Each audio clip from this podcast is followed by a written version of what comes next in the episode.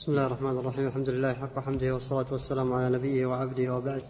اللهم اغفر لنا ولشيخنا وللحاضرين. قال المؤلف رحمه الله تعالى والله يغضب ويرضى لا كأحد من الورى. بسم الله. هذا الموضع مهم جدا في هذه العقيدة وفيه دلالة على أنه رحمه الله مباين لطريقة الأشاعرة وأضرابهم من نفاة الصفات. فإن الأشاعرة والماتريدية أيضا والمعتزلة وأمثالهم ينفون الغضب والرضا في صفات الله عز وجل وهو هنا يثبته إثباتا واضحا. والله يغضب والله عز وجل غضبه له عياذا بالله من غضبه أسباب في أعمال تعمل والمغضوب عليهم ممن يحل بهم غضبه عياذا بالله تارة يكونون كفارا كاليهود الذين سماهم الله بالمغضوب عليهم وتارة يكونون من العصاة الذين عملوا أعمالا استوجبوا معها غضب الله. فهناك أمور يغضب منها عياذا بالله من غضبه تعالى ولغضبه مواضع. وغضبه عز اسمه عياذا بالله من غضبه إذا نزل إذا نزلت العقوبة بسبب غضبه قد تكون عقوبة هائلة شديدة. فلما غضب على قوم نوح أغرق الأرض بأسرها عياذا بالله من غضبه. وهكذا لما غضب على أمم بأسرها كقوم فرعون وكقوم هود وقوم صالح أبيدت الأمم عياذا بالله بأسرها. فغضب الله يجب أن يتوقى وثمة أقوال وأفعال تغضب الله تعالى. غاية الغضب فينبغي اجتنابها غاية الاجتناب.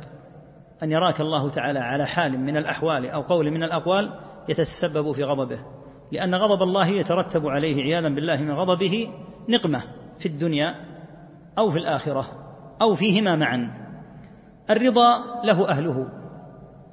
ومن الذين رضي الله عنهم بنص القرآن كما سيأتي إن شاء الله أصحاب محمد صلى الله عليه وسلم فقد ذكر رضاه عنهم في أكثر من موطن رضي الله عنهم ورضوا عنه.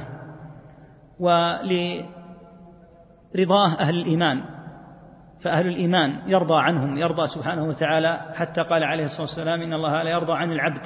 يأكل الأكلة فيحمده عليها مع أن الأكلة من نعمة الله لكن لما حمد الله رضي الله ويشرب الشربة فيحمده عليها وهذا يدل على أن الشكر من أسباب اجتلاب رضاه سبحانه وتعالى. قال رحمه الله والله يغضب ويرضى لا كأحد من الوراء وهذه قاعدة كما تقدم.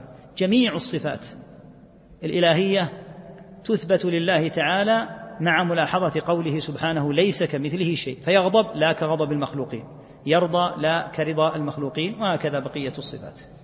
نعم. السلام عليكم. قال نحب أصحاب رسول الله صلى الله عليه وسلم ولا نفرط في حب أحد منهم ولا نتبرأ من أحد منهم ونبغض من يبغضهم وبغير الخير يذكرهم ولا نذكرهم إلا بخير وحبهم دين وإيمان وإحسان وبغضهم كفر ونفاق وطغيان. هذا الموضع العظيم فيه ما يتعلق بأصحاب النبي صلى الله عليه وسلم الذين فوق الروافض وأبواقهم أسهما كثيرة نحوهم ولا سيما في هذه الأزمنة التي اشتدت فيها غربة الإسلام. ومن أكثر من أثر أولئك الذين يدعون السنة وأنهم لم يخرجوا عن السنة. ويقول أحدهم إني سأشكو إلى الله تعالى كل من قال إني شيعي وهو من أخبث الروافض. صنف مصنفات نال بها من أصحاب النبي عليه الصلاة والسلام ونهشهم كما تنهش الكلاب وحط عليهم وفي كتاب صنفه نبهت عليه في درس شرح عقيدة ابن قدامة رحمه الله لمعة الاعتقاد فيه من الاستخفاء واللعب والعبث بالنصوص شيء لا يوصف. حتى يصور للقارئ أن أصحاب النبي صلى الله عليه وسلم مذمومون من خلال النصوص نفسها لأن الروافض تعوي منذ قرون فلا يؤثر كلامهم في أصحاب النبي صلى الله عليه وسلم إلا في أجهل الناس. هؤلاء المجموعات التي دخلت وهم أبواق للرافضة قد اشتروا شراء يتسمون باسم السنة وهم ينهشون في أصحاب رسول الله صلى الله عليه وسلم. أول أمر ضربوه معنى الصحبة. قالوا ما المراد بالصحبة؟ زعموا أن الصحبة تطلق على الكافر وعلى المسلم وأنه ليس للصحبة شرف وأن القرآن لا يدل على أن للصحبة شرفا محددا. وكذبوا في هذا وافتروا فإن القرآن سماه الله تعالى بالشفاء والنور والهدى وقد فرق الله تعالى بين أهل الإيمان وأهل النفاق وأهل الكفر في أسماء حتى سميت سور سورة المؤمنون سورة الكافرون سورة المنافقون. وذكر الله أوصاف هؤلاء وهؤلاء وهؤلاء. وذكر الله تعالى أصحاب محمد صلى الله عليه وسلم بأحسن الذكر. وبين تعالى تزكيته لقلوبهم وشهادته وهو كفى به شهيدا على صدق وإخلاص إيمانهم في قلوبهم. قال تعالى في المهاجرين يبتغون فضلا من الله ورضوانه يريدون من يعلم هذا إلا علام الغيوب؟ وقال سبحانه وتعالى لقد رضي الله عن المؤمنين إذ يبايعونك تحت الشجرة فعلم ما في قلوبهم. فلما علم ما في قلوبهم أحل سبحانه وتعالى عليهم رضوانه. فأنزل السكينة عليهم وأثابهم فتحا قريبا. فالله يزكي ما في قلوبهم ويشهد وكفى به شهيدا على أنهم أهل الإيمان. ولما جاء هذا الذي اجترأ على أصحاب النبي صلى الله عليه وسلم إلى الآية التي أخزت الروافض وأبواقهم إلى قيام الساعة وهي التي لا يقوم معها رافضي. يقول تعالى واحفظها واضبطها لا يستوي منكم من أنفق من قبل الفتح وقاتل أولئك أعظم درجة من الذين أنفقوا من بعد وقاتلوا وكلا وعد الله الحسنى. والله إنها لأشد عليهم من الصواعق. لأن الله قسم الصحابة إلى قسمين. من آمن قبل الفتح قيل إن المراد بالفتح هنا صلح الحديبية. من آمن قبل الفتح وقاتل. أخبر أن هؤلاء أعظم درجة لأنهم سابقون سبقوا. قال أولئك أعظم درجة. من الذين أنفقوا من بعد فدل على أن الذين أنفقوا بعد وقاتلوا لهم درجة لكن الذين قبلهم وسبقوهم لهم درجة. ثم قال وكلا ممن قبل الفتح وبعد الفتح. وعد الله الحسنى وهي الجنة رغم أنوف الروافض. هذه الآية لما أتى عدو الله إليها فر منها ولم يتكلم عنها لأنها آخذة برأس كل رافضي إلى قيام الساعة لأن فيها وعد من الله عز وجل بالجنة لجميع أصحاب النبي عليه الصلاة والسلام. من كانوا مسلمين في السابق كالمهاجرين والأنصار ممن سبق وممن أتى بعد. فأرادوا أن يضربوا ما يتعلق بحقيقة الصحبة. وقالوا إن الصحبة تكون للكافر وللمؤمن وللمنافق وهذا لا شك أنه من العبث. الله ذكر أهل الإيمان من المهاجرين والأنصار بسمات وأوصاف وأسماء وشهادة لهم ومنها رضاه عنهم ومنها إخباره بأنهم من أهل الجنة. بينت صفاتهم وجلتها. ولهذا خذ هذه الآية العظيمة التي تدلك على الفرق الكبير بين المنافقين كما هم يريدون أن يجعلوا أصحاب محمد صلى الله عليه وسلم من المنافقين. خذ هذه الآية وتأملها جيدا التي قال الله عز وجل فيها إن المنافقين في الدرك الأسفل من النار. ولن تجد لهم نصيرا إلا الذين تابوا وأصلحوا واعتصموا بالله وأخلصوا دينهم لله فأولئك. مع المؤمنين يعني من أصحاب النبي صلى الله عليه وسلم أنهم يرجعون إلى أهل الإيمان الذين شهد الله لهم بالإيمان. كما قال الله عز وجل في أكثر من موطن لما ذكر النبي صلى الله عليه وسلم والذين آمنوا معه فالذي يتوب من النفاق يكون مع المؤمنين. فكيف يقال ما هنالك فرق في الصحبة بين الذي نافق وبين الذي آمن؟ مع وجود الصفات العظيمة الكاشفة للمنافق من الكافر من المؤمن سورة للكافرين سورة للمؤمنين سورة للمنافقين تبين صفات هؤلاء وهؤلاء. ثم إن الله سبحانه وتعالى ذكرهم بأحسن الذكر والعجيب في أمر الرافضة وهو من قلة درايتهم أنهم يستدلون بالآيات القرآنية على فضل آل البيت ولا شك أن لآل البيت فضلا لا ينكره السني لكن الآيات الواردة في الصحابة أكثر وأجل وأوضح وعدا بالجنة وثناء الله وتزكية ما في القلوب. ذكر الله آل بيت النبي صلى الله عليه وسلم وهي الآية التي دائما يرددها الروافض. وهي قوله سبحانه وتعالى إنما يريد الله ليذهب عنكم الرجس أهل البيت ويطهركم تطهيرا. الآية هذه وردت أصلا في سياق الآيات التي ذكرت زوجات النبي صلى الله عليه وسلم. فهن داخلات قطعا في آل البيت لأن ما قبلها في زوجات النبي صلى الله عليه وسلم. وما بعد هذه الآية فيهن قال تعالى واذكرن ما يتلى في بيوتكن. فالآية قطعا تشمل زوجات النبي صلى الله عليه وسلم وهم يعادونهن. إذا تأملت الآيات جمعت الآيات التي في الصحابة في آل البيت كهذه الآية وقوله عز وجل قل لا أسألكم عليه أجرا إلا المودة في القربى ونحوها من الآيات. ونظرت إلى آيات الصحابة التي قال الله تعالى مثل هذه الآية وقوله لقد رضي الله عن المؤمنين إذ يبايعونك تحت الشجرة وتسمية الله عز وجل للمهاجرين قال فأولئك هم الصادقون. وإخبار عن المهاجرين عن الأنصار قال أولئك هم المفلحون. ومن يوق شح نفسه فأولئك هم المفلحون. ثم إخباره عن من يأتي بعد المهاجرين والأنصار بقوله تعالى والذين جاءوا من بعدهم يقولون ربنا اغفر لنا ولإخواننا الذين سبقونا بالإيمان. يعني من المهاجرين والأنصار. فهكذا أهل الإيمان يدعو متأخرهم لسابقهم ويرون أن لهم فضلا لكن أهل النفاق كالروافض وأبواقهم يتركون مثل هذه النصوص الجلية الصريحة في الثناء في الثناء على أصحاب النبي صلى الله عليه وسلم. فيقال لهم إن لم تدل آيات الصحابة التي هي أكثر وأوضح في الشهادة على فضل الصحابة فلن تستطيعوا أن تستدلوا بالآيات التي في آل البيت. لأنك حين تستدل حين تترك الاستدلال بالأكثر عددا من الآيات والأوضح جلاء في الدلالة. وتريد أن تستدل بما هو أقل دلالة وأقل في العدد فإنك كما قال شيخ الإسلام عن الروافض يقول الرافضة سدوا على أنفسهم طرق الاستدلال. الرافضي يتناقض فيسد على نفسه طريقة الاستدلال فيريد أن يستدل بالآيات على فضل القرابة ولا شك أنها دالة على فضل القرابة لكن لا يريد أن يستدل بآيات أخرى على فضل الصحابة.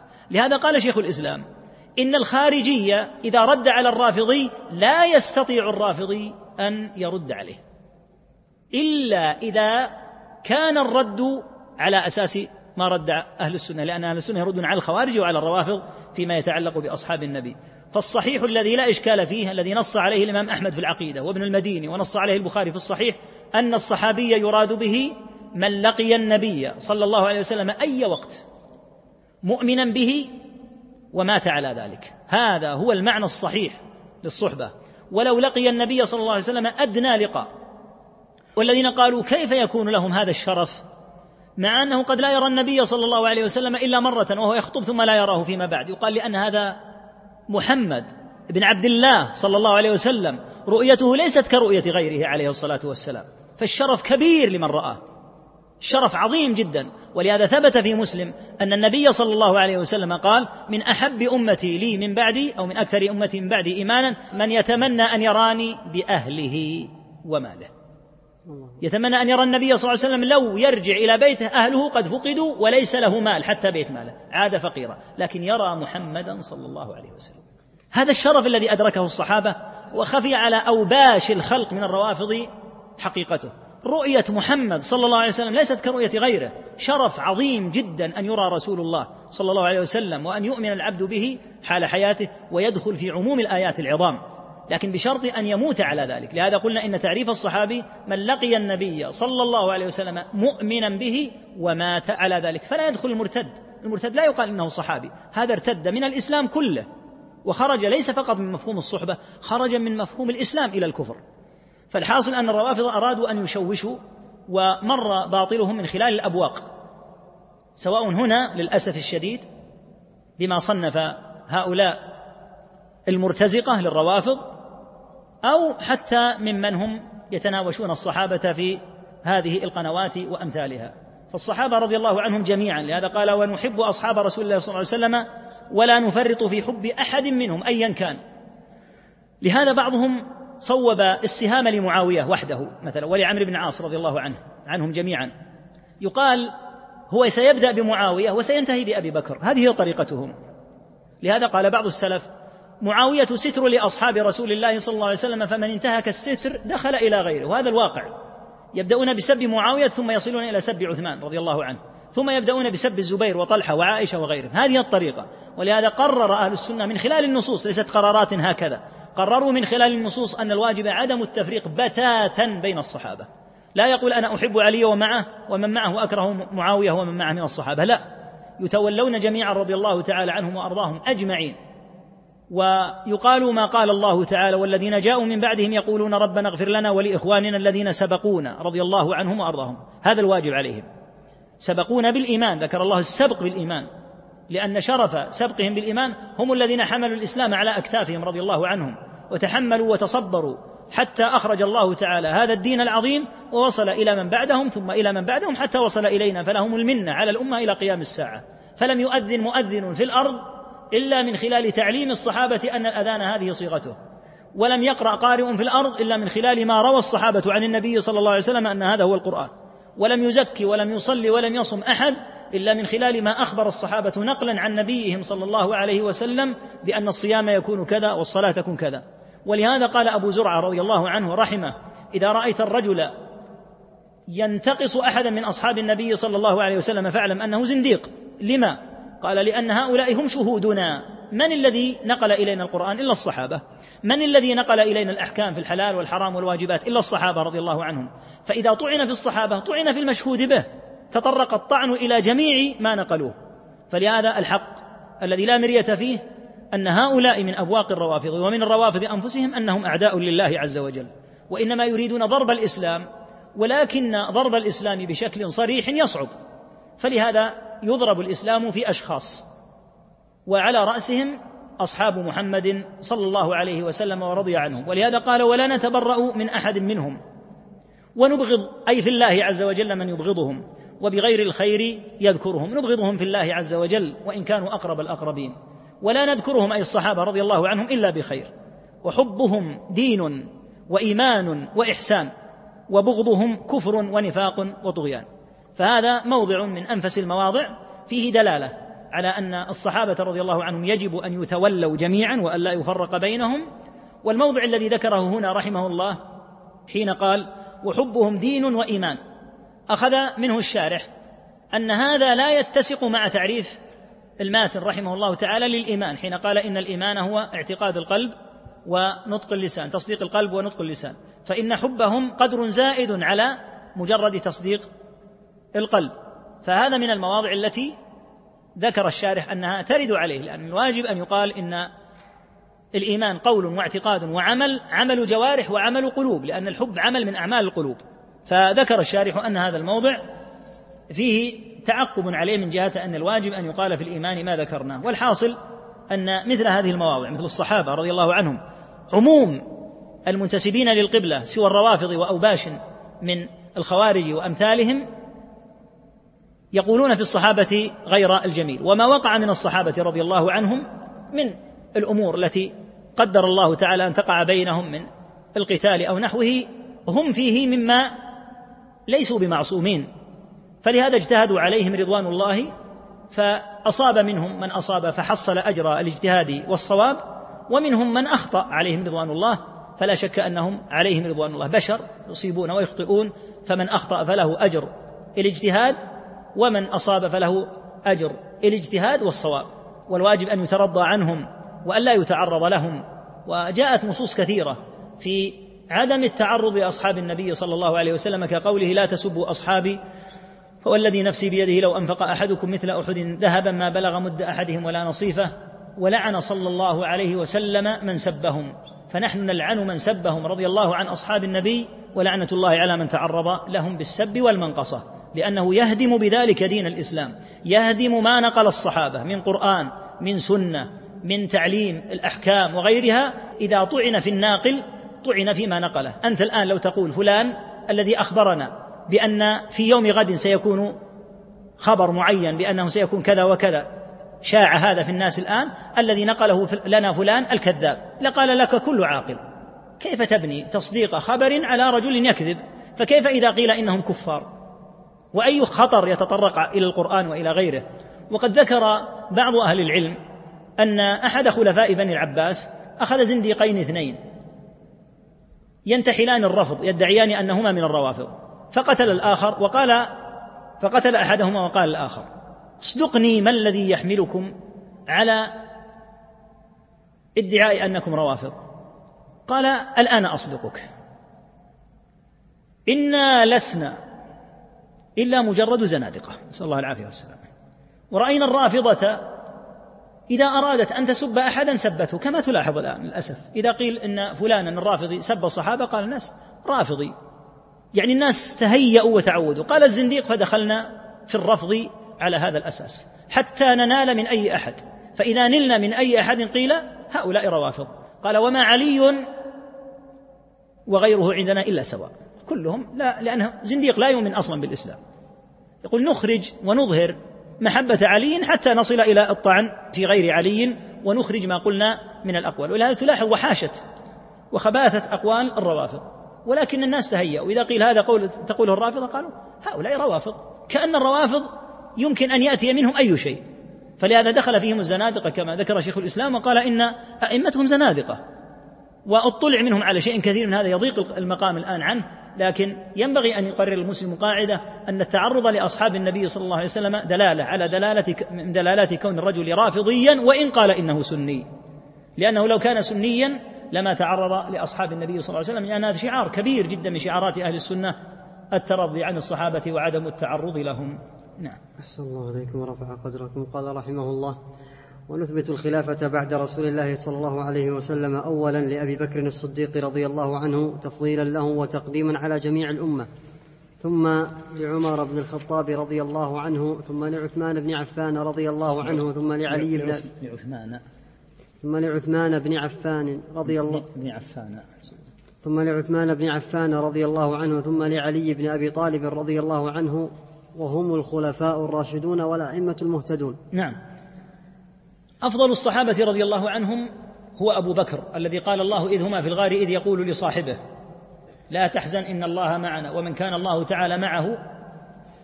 في مثل هذا المقام حين يقول إن الله معنا يقوله رسول الله صلى الله عليه وسلم كيف يتعرض له؟ قال أهل العلم لو أنكر أحد صحبة أبي بكر لكفر لأن الله نص على صحبته في القرآن وسماه صاحبه وأخبر أن الله معه. فهو أفضل الأمة رضي الله تعالى عنه وأرضاه. بعده عمر في الفضل. ثم عثمان ثم علي. قال أهل العلم ترتيبهم في الفضل كترتيبهم في الخلافة. قد روى البخاري أن ابن عمر رضي الله عنهما قال كنا نقول زمن النبي صلى الله عليه وسلم أفضل أصحاب النبي صلى الله عليه وسلم أبو بكر ثم عمر ثم عثمان فيبلغ ذلك رسول الله صلى الله عليه وسلم ولا ينكره. أي أن هذا أمر معروف زمن النبي صلى الله عليه وسلم ولم يكن ذلك منكرا ولا شك أن هذا هو الحق أنهم عليهم الرضوان أفضل الأمة وهم الأربعة الخلفاء الراشدون. بعد ذلك في الفضل يأتي بقية العشرة المبشرين بالجنة سعد بن أبي وقاص وعبد الرحمن بن عوف والزبير بن العوام وطلحة بن عبيد الله وأبو عبيدة بن الجراح وسعيد بن زيد بن عمرو رضي الله عنهم أجمعين. فهؤلاء هم العشرة المبشرون أفضلهم الأربعة الأوائل ثم بقية العشرة عليهم الرضوان. نعم. صلى الله عليكم وإن العشرة الذين سماهم رسول الله صلى الله عليه وسلم وبشرهم بالجنة نشهد لهم بالجنة على ما شهد لهم رسول الله صلى الله عليه وسلم وقوله الحق. وهم أبو بكر وعمر وعثمان وعلي وطلحة والزبير وسعد وسعيد وعبد الرحمن بن عوف وأبو عبيدة بن الجراح وهو أمين هذه الأمة رضي الله عنهم أجمعين. ومن أحسن القول في أصحاب رسول الله صلى الله عليه وسلم وأزواجه الطاهرات من كل دنس وذرياته المقدسين من كل رجس فقد برئ من النفاق. نعم. يجب أن يحسن القول في الصحابة رضي الله عنهم وأن لا يذكروا إلا بالجميل والكلام المناسب الطيب المتناسب مع ما بذلوه في الإسلام عليهم رضوان الله من المقامات العظام. حتى إنهم عليهم الرضوان يسبون الآن في بلاد هم الذين فتحوها. وأدخلوا أوائل هؤلاء أجداد هؤلاء إلى الإسلام. وكانوا مجوسا يعبدون النار. وكانوا ينكحون عياذا بالله محارمهم. هذا من طبع المجوس الخبيث. فالصحابة رضي الله عنهم فتحوا تلك البلاد كما حصل في زمن عمر رضي الله عنه حين فتحت إيران وتلك البلاد.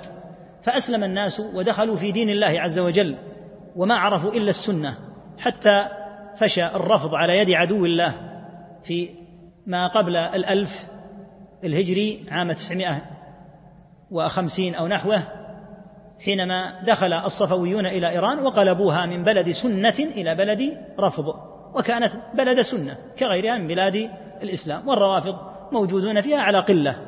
فنشأ من هذه الدولة الصفوية شر كثير وقلب على الصحابة رضي الله عنهم وعلى الإسلام وأهله وحيك من المؤامرات والشر العظيم على الإسلام وأهله ما الله به عليم إلى اليوم هذا. وأنت ترى ما ما يصنعون في هذا في في هذه الأرض من الشر العظيم المستطير.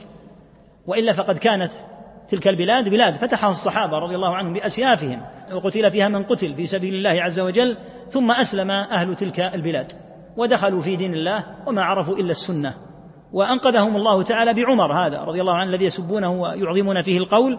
وخلصهم. وفي البخاري أن عمر رضي الله عنه كتب أن يقتلوا كل ساحر وساحرة أن أن عمر رضي الله عنه أمر أن يفرق بين كل ذي رحم من المجوس. فكان المجوس من طبعهم أن الواحد منهم عياذا بالله ينكح يتزوج يعني أمة أو أختة. فأبى عمر رضي الله عنه ذلك حتى لو كانوا مجوسا. قال يفرق بينهم ولا يقرون على هذا. فانقطعت هذه الدناسة بفضل الله ثم بفضل عمر. ثم دخلوا في الإسلام وما عرفوا إلا السنة. فصارت مكافأة أصحاب النبي صلى الله عليه وسلم على يد هؤلاء هي السب والشتم. لهذا قالت عائشة رضي الله عنها في قوله تعالى الذين جاءوا من بعدهم يقولون ربنا اغفر لنا ولإخواننا الذين سبقونا بالإيمان. قالت رضي الله عنها أمروا بالاستغفار لهم فسبوهم. هم أمروا بأن يستغفروا بنص القرآن لهؤلاء الذين سبقوهم. لما ذكر الله المهاجرين والأنصار قال والذين جاءوا من بعدهم. أمر بالاستغفار. فسبوهم. قالت رضي الله عنها انقطعت أعمالهم يعني التي هم يزاولونها فأراد الله أن لا يقطع عنهم الأجر. كلما سبهم رافضي فإن الله تعالى يجعل لهم من الأجر مقابل سب هؤلاء الروافض وأمثالهم ما يرفع الله تعالى به درجات أصحاب النبي صلى الله عليه وسلم. نعم. الله عليكم. قال وعلماء السلف من السابقين ومن بعدهم من التابعين أهل الخير والأثر وأهل الفقه والنظر لا يذكرون إلا بالجميل ومن ذكرهم بسوء فهو على غير السبيل. هكذا علماء السلف. النبي صلى الله عليه وسلم قال خير الناس قرني. ثم الذين يلونهم ثم الذين يلونهم. فأفضل الأمة هم الصحابة بنص هذا الحديث. ثم التابعون. ثم أتباع التابعين وهم القرون المفضلة. وهم السلف الصالح. إذا قيل السلف الصالح فالمقصود بهم هؤلاء الذين سلفوا من قبلنا والذين أمرنا الله عز وجل بالاستغفار لهم والذين تقدم في الحديث أن النبي عليه الصلاة والسلام قال فعليكم بسنتي وسنة الخلفاء الراشدين المهديين من بعدي. هؤلاء سلفوا قبلنا وسماهم النبي صلى الله عليه وسلم بهذا الاسم الراشدين. فهؤلاء عليهم رضوان الله أسوة لمن يأتي بعدهم وكذلك تلامذتهم من التابعين عليهم رضوان الله. وهكذا أتباع التابعين فأفضل الأمة هم علماء السلف. والنبي صلى الله عليه وسلم لما ذكر هذه القرون ذكرها بالجميل في غير ما حديث. وذكر المتأخرين بعكس ذلك. قال في المتأخرين بعد أن ذكر القرون قال ثم يفشو الكذب. ثم يأتي قوم تسبق شهادة أحدهم يمينه ويمينه شهادته فذكر ذما للمتأخرين. وهم الذين لا يكونون على طريقة السلف السابقين. فمدح السلف وذم المتأخرين. والمراد بذم المتأخرين لا كل متأخر المتأخر ممن لا ينهج نهج السلف. أما الذي سلك على طريق السلف فهو كما قال الله عز وجل والذين جاءوا من بعدهم يقولون ربنا اغفر لنا ولإخواننا الذين سبقونا بالإيمان ولا تجعل في قلوبنا غلا للذين آمنوا فالذي يوجد الغل في الأمة ببغضاء أصحاب النبي الله صلى الله عليه وسلم كما قال هو على غير السبيل على غير الطريق السوي الصحيح نعم. صلى الله عليكم. قال رحمه الله ولا نفضل أحدا من الأولياء على أحد من الأنبياء عليهم السلام. ونقول نبي واحد أفضل من جميع الأولياء. نؤمن بما جاء من كراماتهم وصح عن الثقات من رواياتهم. ذكر ما يتعلق بالأولياء والولي كما تقدم. المؤمنون هم أولياء الله. قال الله عز وجل ألا إن أولياء الله لا خوف عليهم ولا هم يحزنون. الذين آمنوا وكانوا يتقون. وقلنا إن المؤمنين يتفاوتون في الإيمان. الإيمان يزيد وينقص. وهكذا الولاية. يتفاوت الناس فيها. فمن أولياء الله من يجعل الله عز وجل لهم من الدرجات العظام في نصرة السنة والذب عنها والذود عنها ونشر الحق ونحوه مع صالح عبادتهم فيما بينهم وبين ربهم فيكونون من أولياء الله عز وجل. لكن لا يجوز أن يتعدى الطور في هؤلاء الأولياء.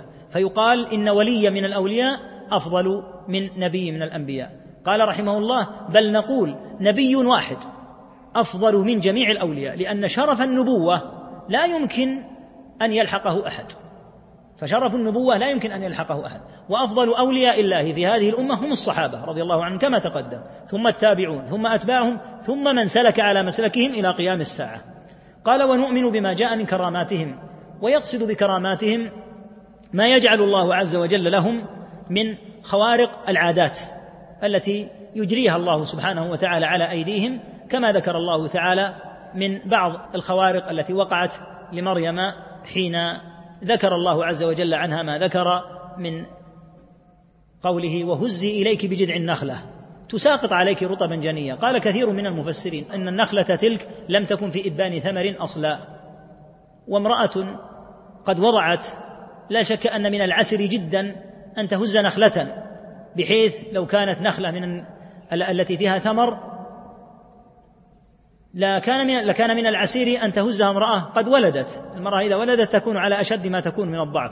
قال بعض المفسرين في الأمر بأن تهز النخلة التنبيه على فعل السبب. وما جعل الله تعالى من سقوط الرطب الجني من ثمرة في غير إبانها هو خرق للعادة.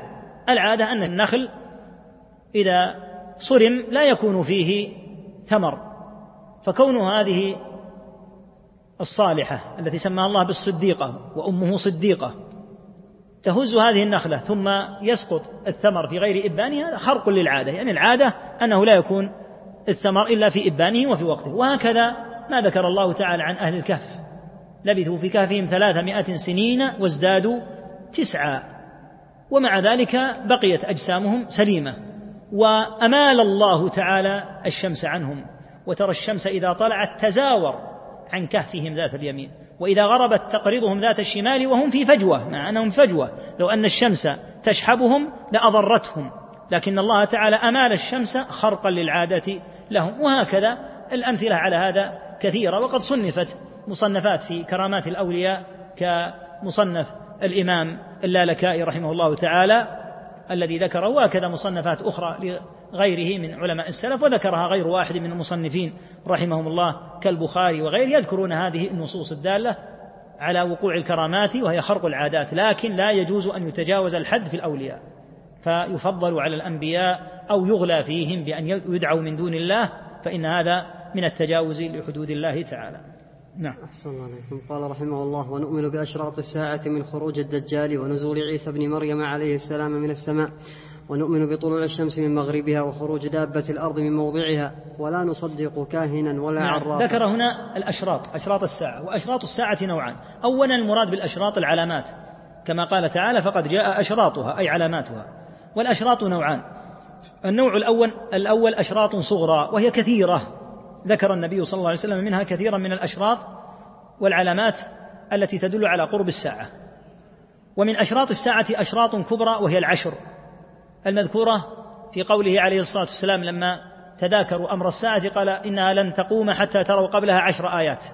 وذكر عشرا من هذه الآيات المصنف رحمه الله تعالى ذكر بعضا منها خروج الداد خروج الدجال ونزول عيسى ابن مريم عليه الصلاة والسلام وطلوع الشمس من مغربها وخروج الدابة وكذلك أيضا خروج يأجوج ومأجوج وثلاثة خسوف أي خسوف كبار خسف بالمشرق وخسف بالمغرب وخسف بجزيرة العرب وآخر ذلك نار تخرج من اليمن تطرد الناس إلى محشرهم. فهذه الأشراط الكبار العظام ليست مثل الأشراط الصغار. الأشراط الصغار مثل قول النبي صلى الله عليه وسلم لما قال لجبريل وأخبرك عن أشراطها أو قال فأخبرني عن أشراطها قال أن تلد الأمة ربتها وأن ترى الحفاة العراة العالة رعاء الشاء يتطاولون في البنيان. هذه كلها أشراط صغرى أما الأشراط الكبرى فهي التي ذكرها هنا. فمراده هنا ذكر أشراط الساعة الكبرى. وجاء في الحديث أنها كالخرز في النظام يعني في السلك. إذا انقطع السلك تتابع الخرز. فهذه الأشراط تخرج متوالية. فلا شك أن بعضها مرتب على بعض. وأنها ليست يعني لا تخرج جميعا وإنما يخرج بعض منها شيئا فشيئا فمثلا خروج الدجال قبل نزول عيسى ثم يخرج عيسى ينزل عيسى عليه الصلاة والسلام فيقتل الدجال ثم يخرج يأجوج ومأجوج كما في الحديث الذي ذكر هذا. لكن على كل حال هذه الأشراط إذا خرجت فإنها يتلو بعضها بعضا وهي تكون قبل الساعة. إذا طلعت الشمس من مغربها ختم على العمل. فمن لم يكن مؤمنا لا ينفعه أن يؤمن. ومن كان من أهل الإسلام مفرطا لا تنفعه التوبة. قال تعالى يوم يأتي بعض آيات ربك لا ينفع نفسا إيمانها لم تكن آمنت من قبل أو كسبت في إيمانها خيرا. والكلام فيها يطول ولا شك. نعم. صلى الله عليكم قال ولا نصدق كاهنا ولا عرافا ولا من ذكر رحمه الله تعالى أن من عقيدة أهل السنة أنهم لا يصدقون مدعي الغيوب. الغيب كما تقدم ليس إلا لله. من ادعى الغيب فإنه يكون كافرا. النبي صلى الله عليه وسلم يقول من أتى عرافا فسأله عن شيء لم تقبل له صلاة أربعين ليلة. ويقول من أتى عرافا أو كاهنا فصدقه بما يقول فقد كفر بما أنزل على محمد صلى الله عليه وسلم. الذي يأتي العراف يكون هذا حكمه. فما بالك بالعراف نفسه والكاهن؟ من باب أولى أن يكون كافرا.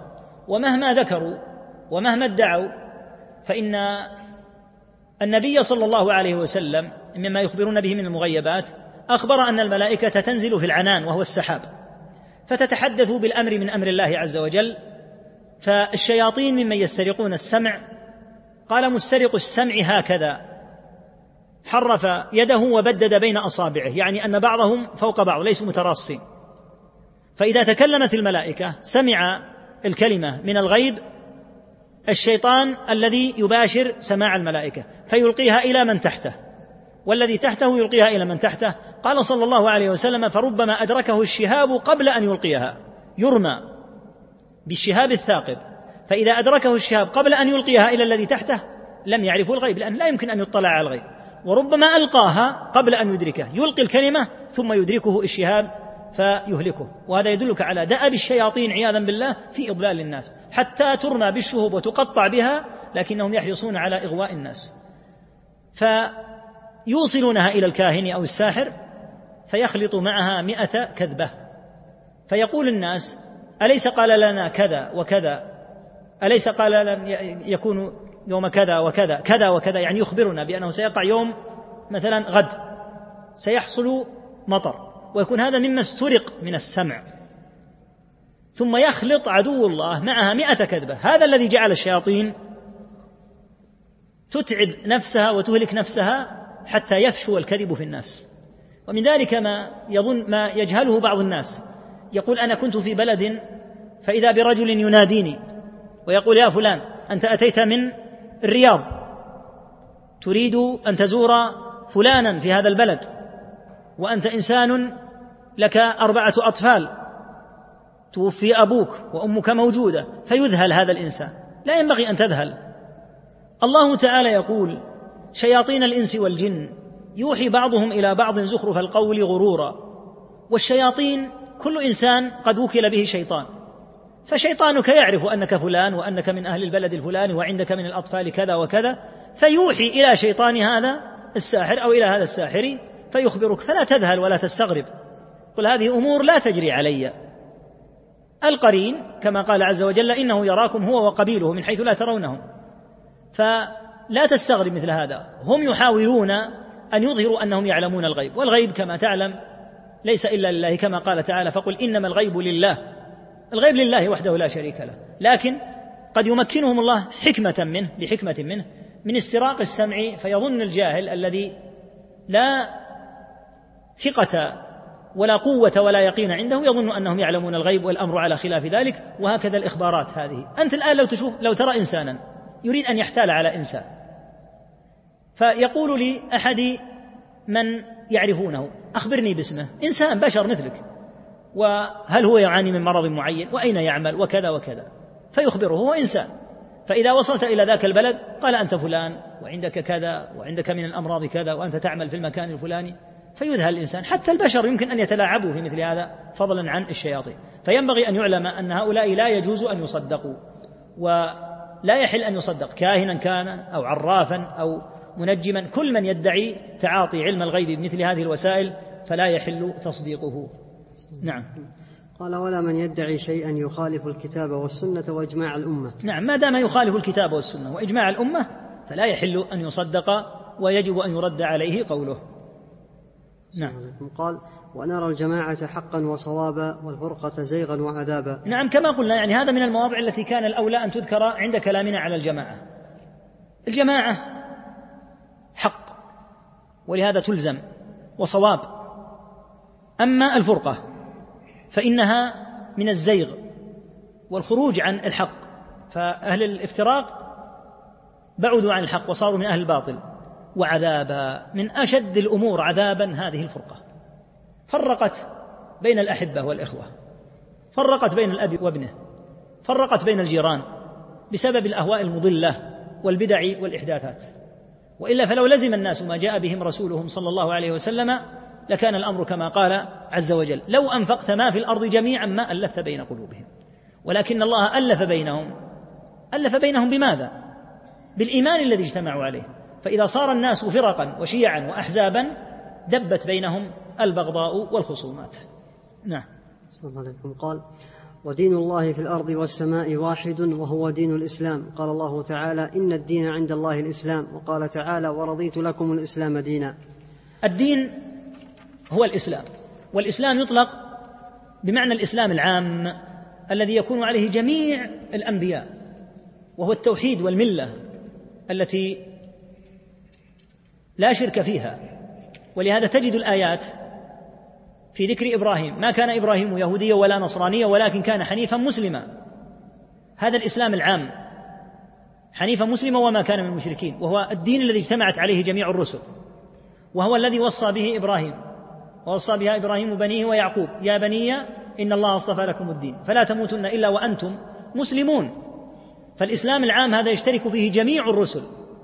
وهو الذي يلتقون فيه جميعا على عقيدة واحدة فعقيدة نوح ومحمد وموسى وإبراهيم وعيسى واحدة عليهم الصلاة والسلام.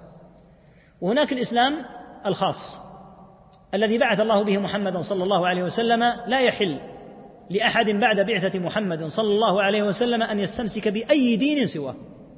وجميع الرسل قد أخذت على أقوامها إذا أتاهم نبي أن يتبعوا ذاك النبي وأخذ هذا على أهل الكتاب.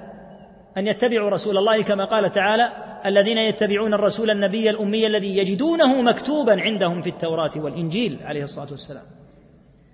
فالذين لم يتبعوه من أهل الكتاب كفار بكتابهم لأن كتابهم يأمرهم باتباعه صلى الله عليه وسلم ورسلهم تأمرهم باتباعه عليه الصلاة والسلام. فتركهم لاتباعه كفر منهم بنبي الله وبجميع الأنبياء. والذي يلقى الله بغير الإسلام لو كان من أشد الناس رحمة للأرامل واليتامى والمستضعفين. لو كان من أكثر الناس بذلا للجياع وحدبا على الناس فإنه يلقى الله خاسرا. ومن يبتغي غير الإسلام دينا فلن يقبل منه وهو في الآخرة من الخاسرين. فلا يجوز أن يلقى الله إلا بدين محمد صلى الله عليه وسلم. انقطعت السبل إلى الجنة إلا من الطريق الذي جعله الله تعالى على يد محمد صلى الله عليه وسلم وأبى الله تعالى أن يتقرب إليه بعد بعثة محمد صلى الله عليه وسلم بأي دين سواه. صلى الله عليكم قال وهو بين الغلو والتقصير وبين التشبيه والتعطيل وبين الجبر والقدر وبين الأمن والإياس. يريد أن الإسلام وسط بين الغلو وهو الزيادة والمبالغة والتقصير وهو التفريط وعدم القيام بما ينبغي. وهذا المقام مقام مهم جدا في تحقيق كلمة الوسطية. الوسطية هي التي كان عليها رسول الله صلى الله عليه وسلم. فمن استمسك بهديه فهو الوسطي. ومن قصر في هدي النبي صلى الله عليه وسلم فهو من أهل الجفاء والتقصير. ومن بالغ وزاد فهو من أهل الغلو. فالوسطية ليست لقبا يطلق على من هب ودب. من تسمح في الأحكام الشرعية وخفف في المحرمات وسهل من الواجبات قيل هذا وسطي هذا عابث هذا من المقصرين.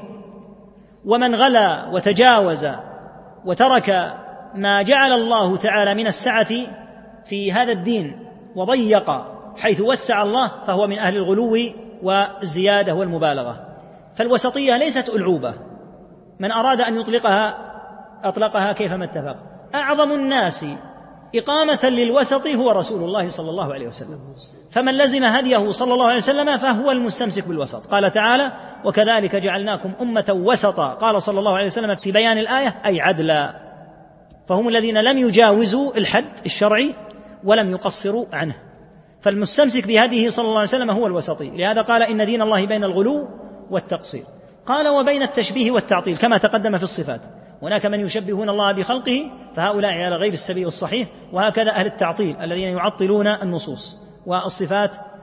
وبين الجبر والقدر يعني بين الجبرية الذين ينفون أن يكون للعبد قدرة ومشيئة وبين القدرية الذين ينسبون الأمر إليهم وينفون قدر الله.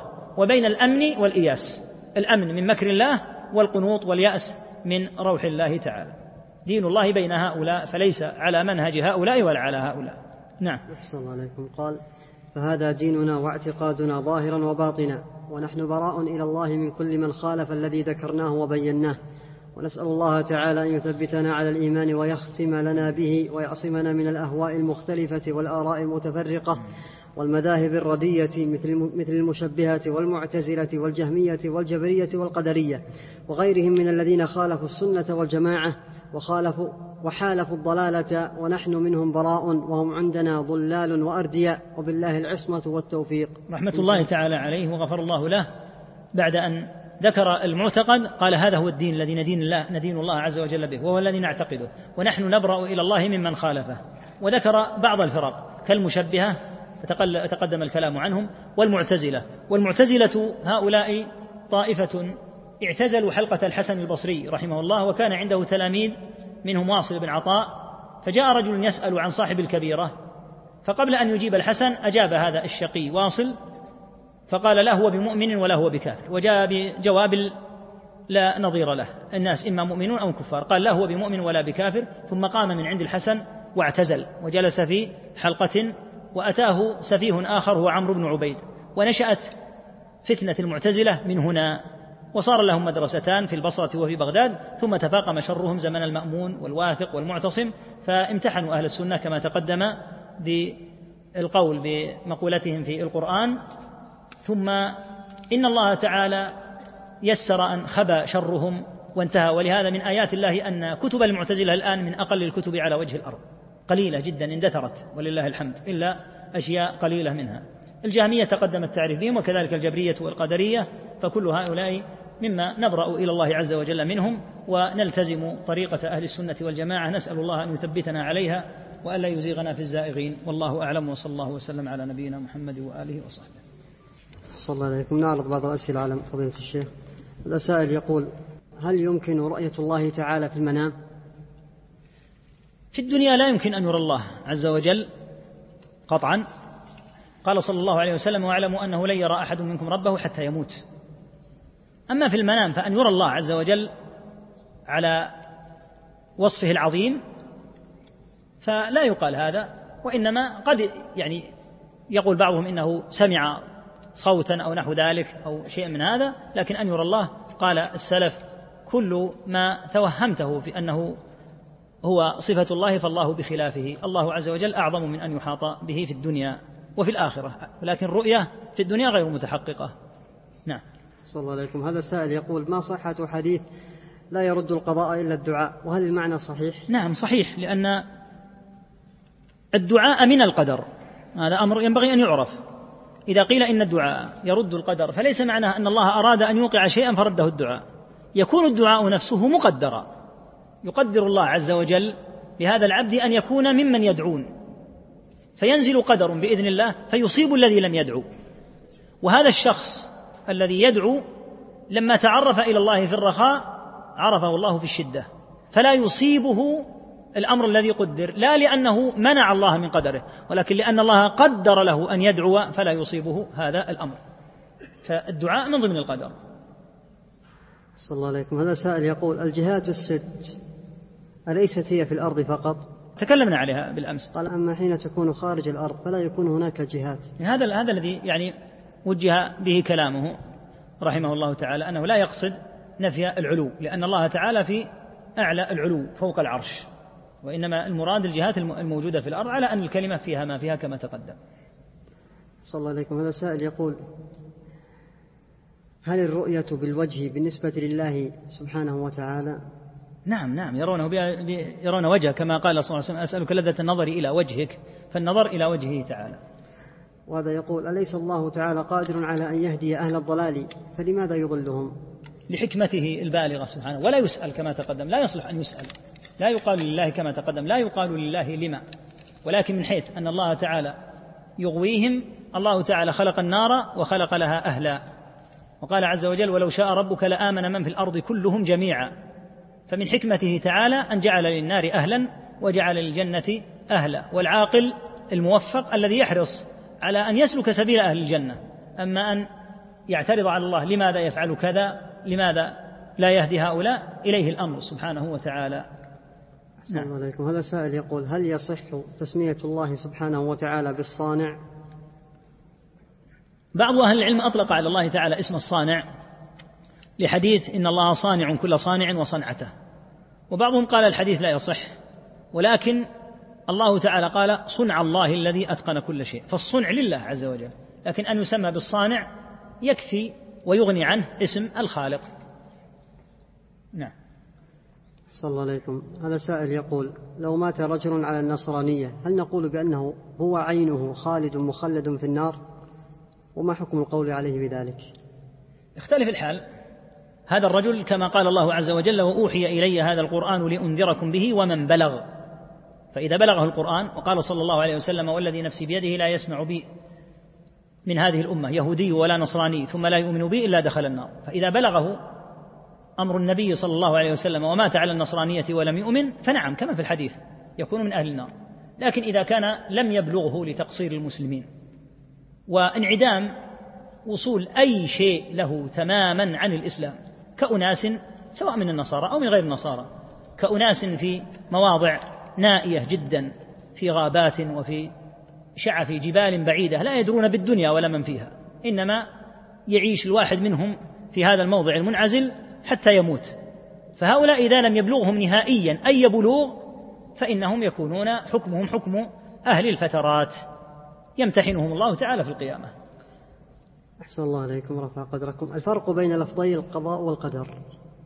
من أهل العلم من فرق والصحيح إن شاء الله أنه لا فرق. القضاء والقدر لا فرق بينهم إن شاء الله. صلى الله عليكم من رد مسألة المسح على الخفين هل يكفر؟ مسألة المسح على الخفين قد تشتبه على من لا يفقهون ويستدل بأن الله قال تعالى فامسحوا برؤوسكم وأرجلكم بالنصب والنصب هنا قال إنه معطوف على المسح. وأجاب أهل العلم عن أن هذه الآية المقصود بها ليس المقصود بها مسح القدمين وإنما المقصود بها مسح الخفين. ثم إن الآية قرأت بقراءة أخرى سبعية فامسحوا برؤوسكم وأرجلكم. فذكر في الرجل المسح والغسل أيضا. فكما نؤمن بهذه القراءة نؤمن أيضا بهذه القراءة. ونقول إن قراءة فامسحوا برؤوسكم فامسحوا برؤوسكم وأرجلكم أرجلكم هذه معطوفة على الغسل للمرفقين. فتكون غسلا. أما قراءة فامسحوا برؤوسكم وأرجلكم بعطف الأرجل على الرأس مسحا فالمقصود مسحها إذا كانت في الخفين. فهي دليل أصلا من أدلة المسح على الخفين لكن هؤلاء خفيت عليهم. لكن الرافضة إذا قالوا بأمر المسح على الخفين هم لا يقولون بهذه يقولون بأوابد أخرى كعبادتهم لآل البيت وسبهم لأصحاب النبي صلى الله عليه وسلم وقولهم إن القرآن محرف عياذا بالله. فلو لم يكن عندهم إلا مثل هذه المسألة لقيل إنها ربما تخفى عليهم. لكن هذه من ضمن أشياء أخرى هي تعد بالنسبة لما لما سواها أيسر مع أنها ليست يسيرة لكنها أخف من الأوابد والبلايا الأخرى التي عندهم. صلى الله عليكم. هذا سائل يقول كيف نفرق بين الشر النازل بنا وبين الابتلاء؟ أي متى نقول هذه عقوبة متى نقول هذا ابتلاء؟ قول الله تعالى وما أصابكم من مصيبة فبما كسبت أيديكم. ويعفو عن كثير. فدل على أن المصاب الذي يصاب به الإنسان هو كثير فإنه يكون بما كسبت يده. والله تعالى أيضا قد يبتلي المؤمن ولنبلونكم بشيء من الخوف والجوع ونقص من الأموال والأنفس والثمرات وبشر وبشر الصابرين فقد يبتلي الله عز وجل. العبد بهذا وهذا. قال صلى الله عليه وسلم أشد الناس بلاء الأنبياء ثم الصالحون ثم الأمثل فالأمثل.